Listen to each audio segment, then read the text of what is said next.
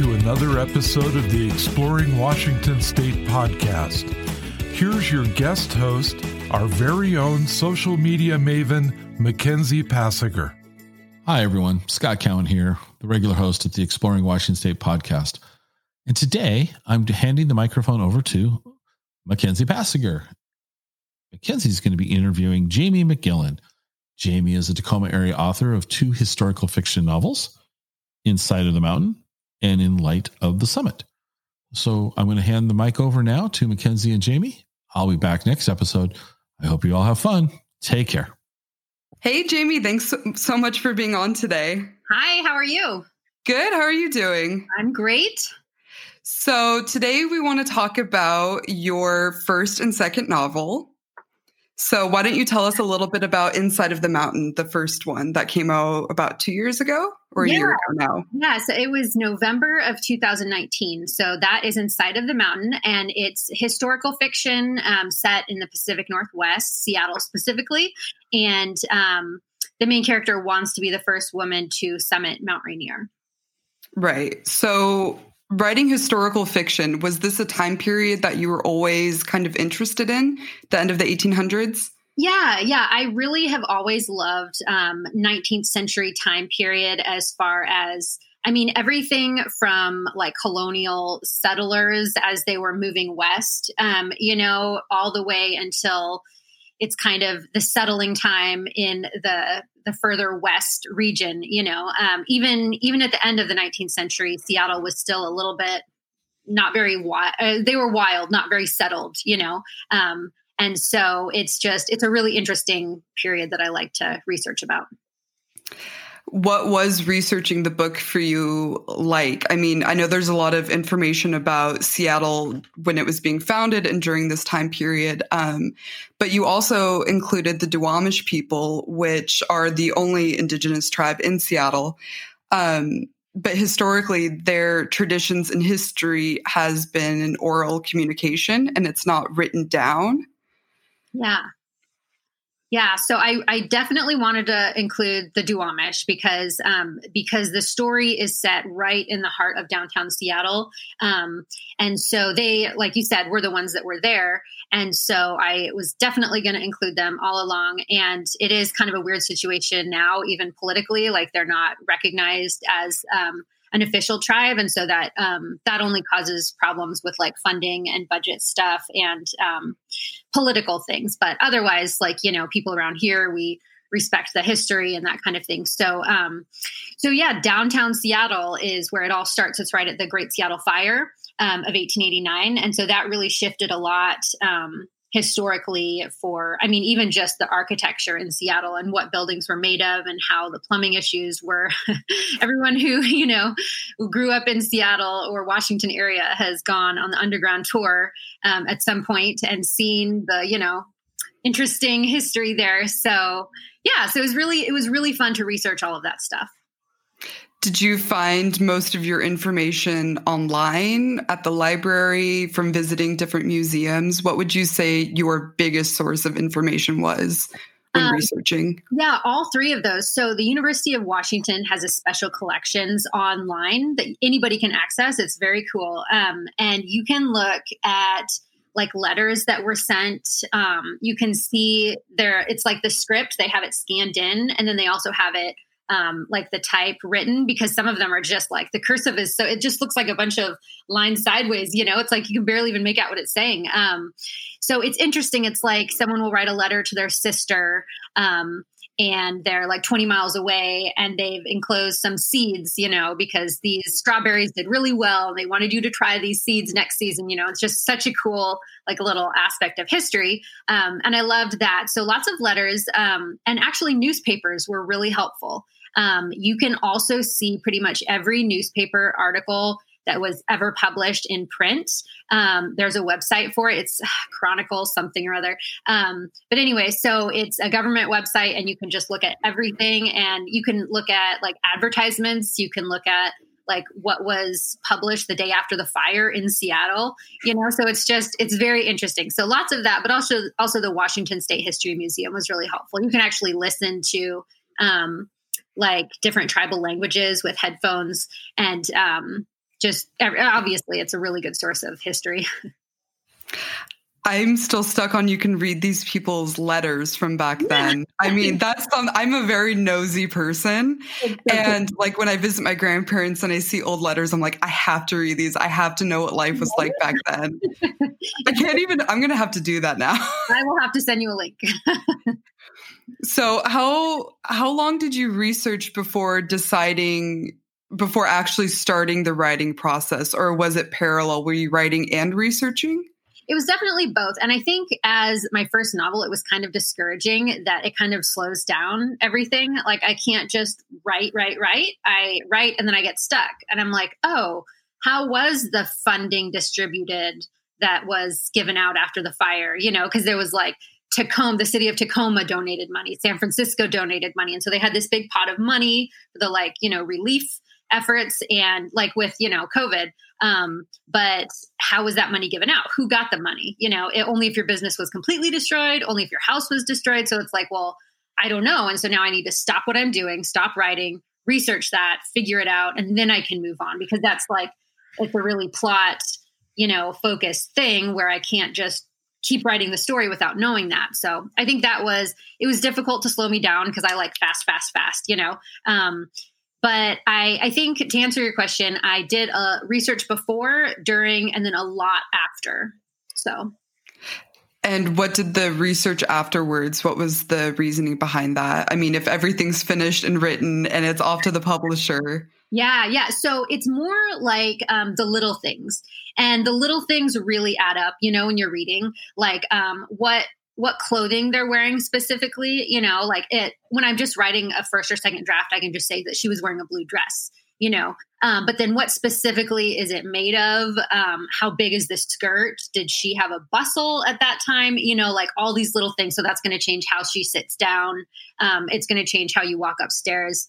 Um, it's going to change how long it takes to get ready. Just little things like that that doesn't really affect the plot in any way, um, but it does, you know, just it puts you into the moment. So it adds the feeling of being yeah, there, doesn't yeah, it? Exactly. And like um, the trams that they take, like the streetcars, you know, were they called streetcars? Were they called trolleys? Oh, they were called both. So I can use both of those. And like, where did they stop exactly? You know, and so it's like, okay, there's a stop on Madison Street. It goes all the way down Madison. So just figuring out like the maps and stuff, um, just specifically where everyone would have been realistically. Um, so that was a lot of the um, going back to research stuff, the little things. Okay, that makes sense. Yeah. I mean, as a reader, you're just kind of assuming that the author already knows all of this information without realizing yeah. they have to go back and double check everything. A million times. And it's interesting because, especially with writing novels, everything is written kind of in layers um, because uh, they say the first time, your first draft is basically the author telling themselves the story. um, okay. So it's just like, you know, the basics, the bare bones. And then you go back and you're kind of just finessing at the sentence level and you're making sure that, you know, it sounds good. And then you're making sure all the character development is there. And you're like, oh, I don't have enough secondary characters. Like, does she have no friends? you know, to go back and sort of manipulate that. And um, and then even at the very end, I had a fact checker. Um, it was a Seattle editor um, who has worked on a few novels that specifically were Seattle history. And she did the fact checking for me, um, which was super helpful because, you know, I can do my best, but I'm going to miss some stuff. So, one thing was I had chocolate chip cookies in the story, and those weren't invented until the 20th century, apparently. Um, yeah. So, I had to go back on that. But that's an easy fix, you know. What was she making? Something else. She was making muffins, you know. Um, and then one other thing that she caught that was really helpful was I had um, I had the book Anna Karenina in English um, that would have been around in 1880, which is the 10 year flashback. Um, but it right. wasn't out then. It was out by the time the story was written in 1889, but it hadn't been out 10 years prior to that. So they wouldn't have been able to find an English version in 1880. So I had to go back and make that a Russian version. Um, and these are the really minuscule things that probably no one who ever read the book would know or find out or even think to research. But it's just like, you got to get those details right. You know, it just makes it more fun. yeah, of course. You want it to be, I mean, it's historical fiction, but there is the element of true history and historical yeah fiction, isn't there? Yeah. So I really like to have the integrity of that, just really as good as I can get it. how long would you say that it took you from the inception of the idea until you finally decided to sit down and begin writing the book?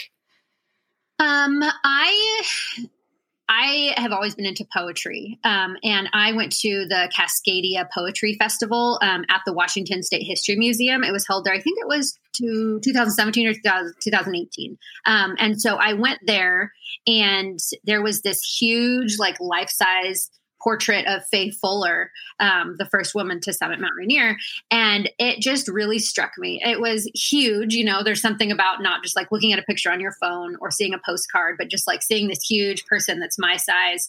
And she's, you know, she was in her 20s, so not that much younger than me. Wink. um, but you know, it just like she just looked like a person like me, and it just seemed so real. You know how you walk into the history museum, and sometimes it just doesn't really feel very realistic, and other times you're like, wow, these were like humans like me. it makes it more relatable, yeah. yeah. Exactly. And so I um I just really had this moment with this Fay Fuller portrait and thinking that, you know, what was that like for her to just decide, hey, I'm going to be the first woman to summit. And then I was also thinking, well, uh, you know, how long have humans been around? So no woman has ever climbed the mountain. Like, obviously another woman has done it before but just according to like the white european history it's so she does have that moment where she kind of realizes well i'm probably not the first woman but i'm the first you know um, american woman that will be talked about you know historically so um so anyway, all that to say, um, I didn't. There's not much known about Fay Fuller other than she was a teacher and a journalist. She wrote a little bit about her climb and some other things, but um, there's not a lot of history on her at all. When you when you try to Google her, yeah, there's always it's just always the same little bio everywhere. Yeah, it really is. It's kind of uh, repetitious, um, but you. Um, I don't want to just create a fake account, you know, of somebody's history. I don't feel like that's fair to her. Um, but I wanted to do a fictional, um, you know, account of what it might have been like. So it's not Fay Fuller's story. It's just like um, a parallel story. Like, you know, what would it be like to be that woman in her early 20s thinking, I would like to summit that mountain. How in the world do I go about doing that? You know, I can't just run to REI. I can't take some master classes online to teach me how to do this stuff. Um, you just have to figure it out yourself. And so that's that's Anna's story. Yeah. So when you first saw Fay Fuller and you know it became more real for you, yeah. How long until you started actually writing the book? Um, I think it was probably because I I really like to plan things out before I start. Um, so I wanted to figure out, you know, like who is this character? Who are her friends? What is her family? Where did she come from? What does she want?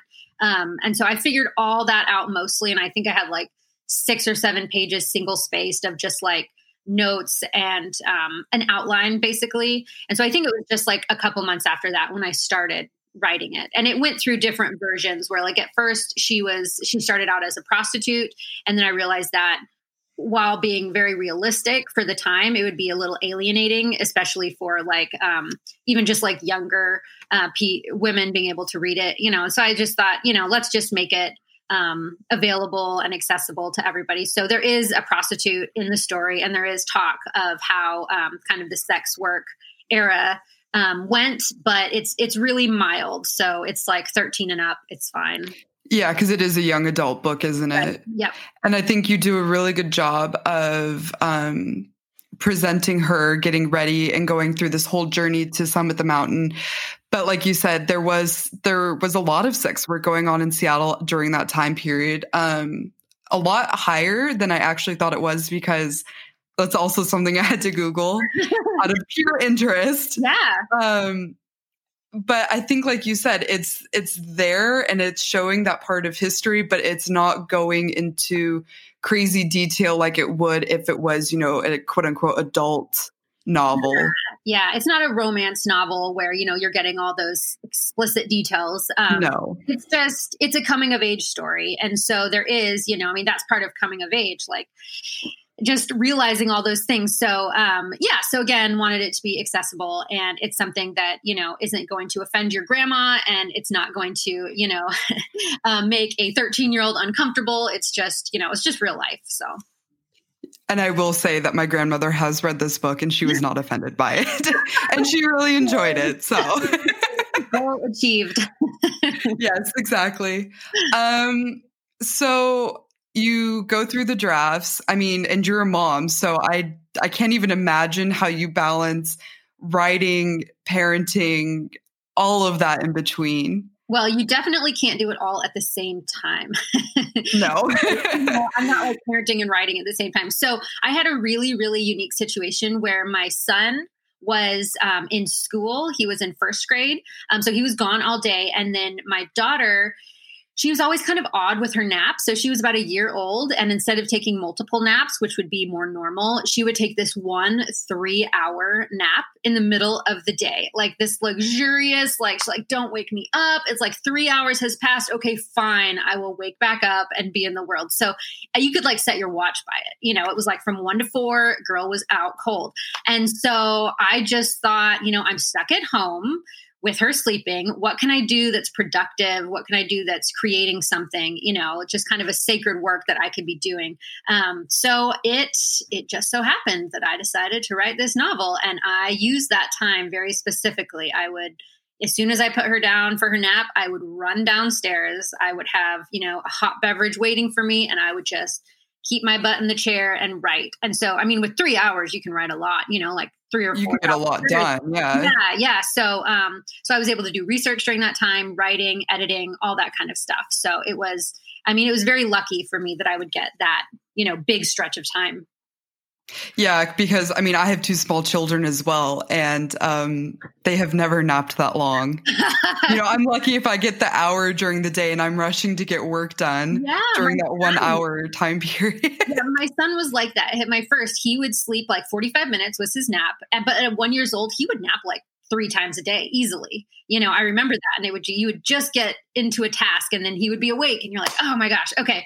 Um, and so I would always try to make her nap earlier in the day and she wouldn't do it, wouldn't do it. And then I'm like, fine, I won't fight it. This three hour nap is fine. So just a unique situation, you know, where it was like I could really have time to focus and I was still doing the mom thing, but like kind of separately. So, right. Because I can imagine, or at least I think I can imagine when you're trying to write a novel or you know any piece of literature that it kind of is all consuming in your mind. You know you're thinking about the story and laying in bed at night i don't know going should i do should i add this? Should i remove that? What about this? Oh i forgot to look up that you know?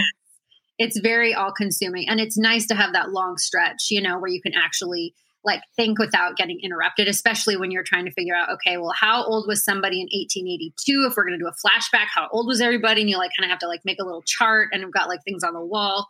Um, but then also like at that age, she wasn't very, um, conversational you know one year old you talk with them but they're not like telling you about their day and so we could sit there on the floor and play and i was thinking you know about the characters thinking about the story but still interacting and playing so it was kind of a it was really just the perfect the perfect time in my life to do that. And so, how does that compare to because you've written and finished the second novel? Yep. And it doesn't come out until January, so we're all waiting.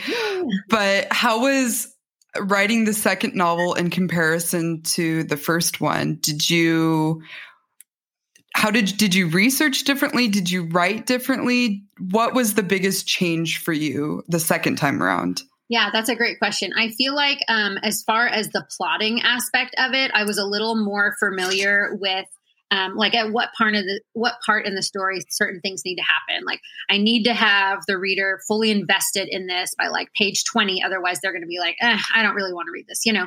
Um, and so that just came a little bit more naturally as far as like where things fell. And I kind of in advance thought, well, where do I want there to be a plot twist, you know? Because I like that in stories where you're reading it and it's like, I did not see that coming. And it's like you just feel energized, you know, like, how? Why? You know, so, it wakes you up. Yeah, it does. And if it happens like at 10 p.m. while you're about ready to go to sleep, you're like, damn, I have to read for like 20 minutes. um, I'm very yeah. guilty of that. Yeah. One more chapter. So, um, so a lot of that was more planned out in the beginning, and um, I think that was really helpful as far as um, just knowing in advance what I was going to do. Then, when it came down to writing, it didn't actually take as long to write it.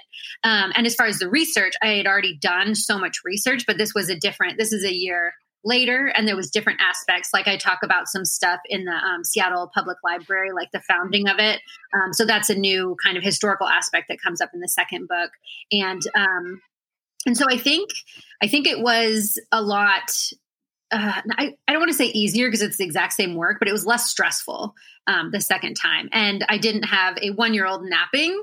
Um, so, and I also started teaching. Um, I teach English at Highline College in Des Moines.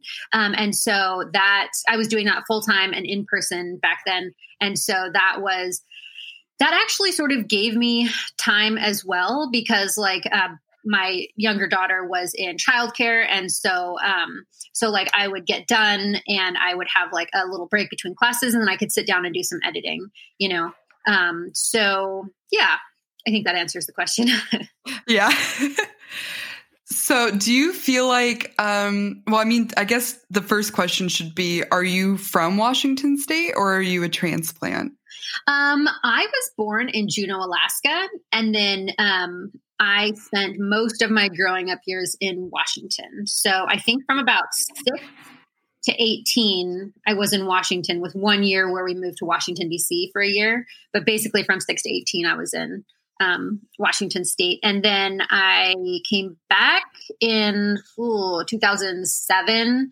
um, when I was 20 something. And I went to Western Washington University up in Bellingham. And then um, yeah, and then my husband's in the army, so we've moved multiple times um, since we got married. So, uh, but we're back, and we've been here for four years now, and we're very fortunate to be able to, you know, be near family, and we'll definitely retire here. So, kind of transplant and grew up here.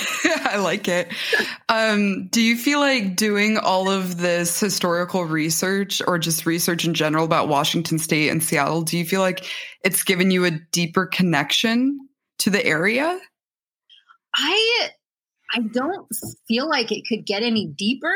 you know, uh, it's just like um, Washington and all has always been my home, and so it's just it's very um, like when I see Mount Rainier, it just feels like I'm home. You know, like I when I was 18, I moved to Illinois and I was there for a couple years, but I would come back a few times a year, like for holidays and summers and stuff. And it was just like I would get off the airplane and you know get in the car with my mom and i could see the mountain and it was all raining and cold and i was just like i can breathe again you know which is just you know it's weird. Illinois is so flat and so yellow and then you get here and everything is blue and you've got the mountain. It just looks huge. When you come back it's huge you know and it's just yeah. Uh, it feels wonderful no, I know exactly what you mean. As you know, I live in Austria and yeah. we live in a valley. So we're just surrounded by mountains. Oh, I mean, just everywhere we look. But I have the fe- same feeling when I land in Washington and we're driving in the car. The second I see Mount Rainier, I'm like, I'm home. It's my favorite mountain. like, yes, I love it so much. It is. It's really nice. Yeah. So when you're not teaching, writing, doing all of those things, where do you or how do you like to spend your time in your area? Um, gosh, and when we're not in COVID, right? in normal circumstances, yes. yeah, um, it, it, has been hard lately to kind of get out, but um, one thing that actually our family we had wanted to do over the summer was to do some hiking on Mount Rainier, especially as I was drafting some of the uh, book too, because I wanted to just really. It's so much fun to get into the you know atmosphere and what does it smell like? What kind of bugs are there? You know everything. Um, but then actually, my family and I, we all got COVID in August. Um, yeah. So that was this epic like upheaval. And um, so there was no hiking in August. It took a long time to kind of get everybody healthy. So, um, so that was just completely missed this summer. And, um, we still want to go do that because there are a lot of like family friendly hikes because I have a nine year old and a four year old. So um, there's so many areas that's just, you know, accessible and you can just go and walk around and be on the mountain, but not like, you know, in the snow summiting with Alpine. yeah, exactly. not going completely crazy. Yeah, exactly. So um, I do want to be doing more hiking, but right now it's just not really much of an option. Um, which brings me to um, I did a lot of working with Charlotte Austin. I don't know if you've heard of her, but um, she summited Mount Rainier. She's a mountain guide and she summited Mount Everest, just like all the, she's very, very talented and incredible. And she um, teaches some online classes about like uh, for women getting ready to summit mountains or who just want to be mountain climbers. Um, so I, I met her and we worked together, and she was one of my editors for this. And she actually wrote the foreword for book two, um, which I'm really excited about because it's so good. Um, so yeah, so she helped me with a lot of those details because no, I did not get up on the mountain um, while I was writing book two, but yeah, not hiding out on a fire lookout somewhere. um, so when I was preparing to interview you, because reading the book, it sparked especially about Fay Fuller. Um, obviously, it's not her story, but it is parallel, and it's talking about summiting Mount Rainier as a woman. I got really curious trying to figure out how many women have summited Mount Rainier. And I don't know if you were able to, but I have not been able to find any conclusive information about the number of women. Mm. Um, I did find documents, I think, leading back to 1848, where it shows how many people tried and how many people succeeded. And it was really interesting because in the beginning, it seemed everyone or nearly everyone that set out to do it actually succeeded. But then in the last like 10 to 20 years, there's been like 10, 11,000 people that try to do it, but only five to 6,000 actually manage it. Which, when you think about the history of then a woman back then summiting Mount Rainier, what that means, I, it makes it even more impressive. Yeah. And then to read your book, adding to that as well, it kind of, it's very surprising. I don't know. Yeah, it is. It's very interesting. There's um, a book that Charlotte recommended to me called The Challenge of Rainier, um, and it's got a lot of um, really specific details of like people who tried to summit. It's got like historical data and stuff. So I don't think that there's like a summary of like how many women have summited, but um, that would be a good one to like count them up, you know? Yeah, I just wrote that down so I can look at it later. Yeah. So Thank you so much for being on today. I had a great time speaking with you. Yes, you too. And your second book comes out January 15th? Yes, in light of the summit. Okay, and we will be linking that on our page where people can check it out and pre-order. Are you doing pre-sales? Yep, pre-order for the um the paperback copy. You can get the ebook on Amazon, but you can get the paperback from my website and I actually set up a coupon code just for your podcast listeners. So it's just explore all caps, and it will get you 20% off either book one or book two or both. Okay, we will definitely be linking that in the information below for anyone listening. Thank you so much. Of course. Thank you.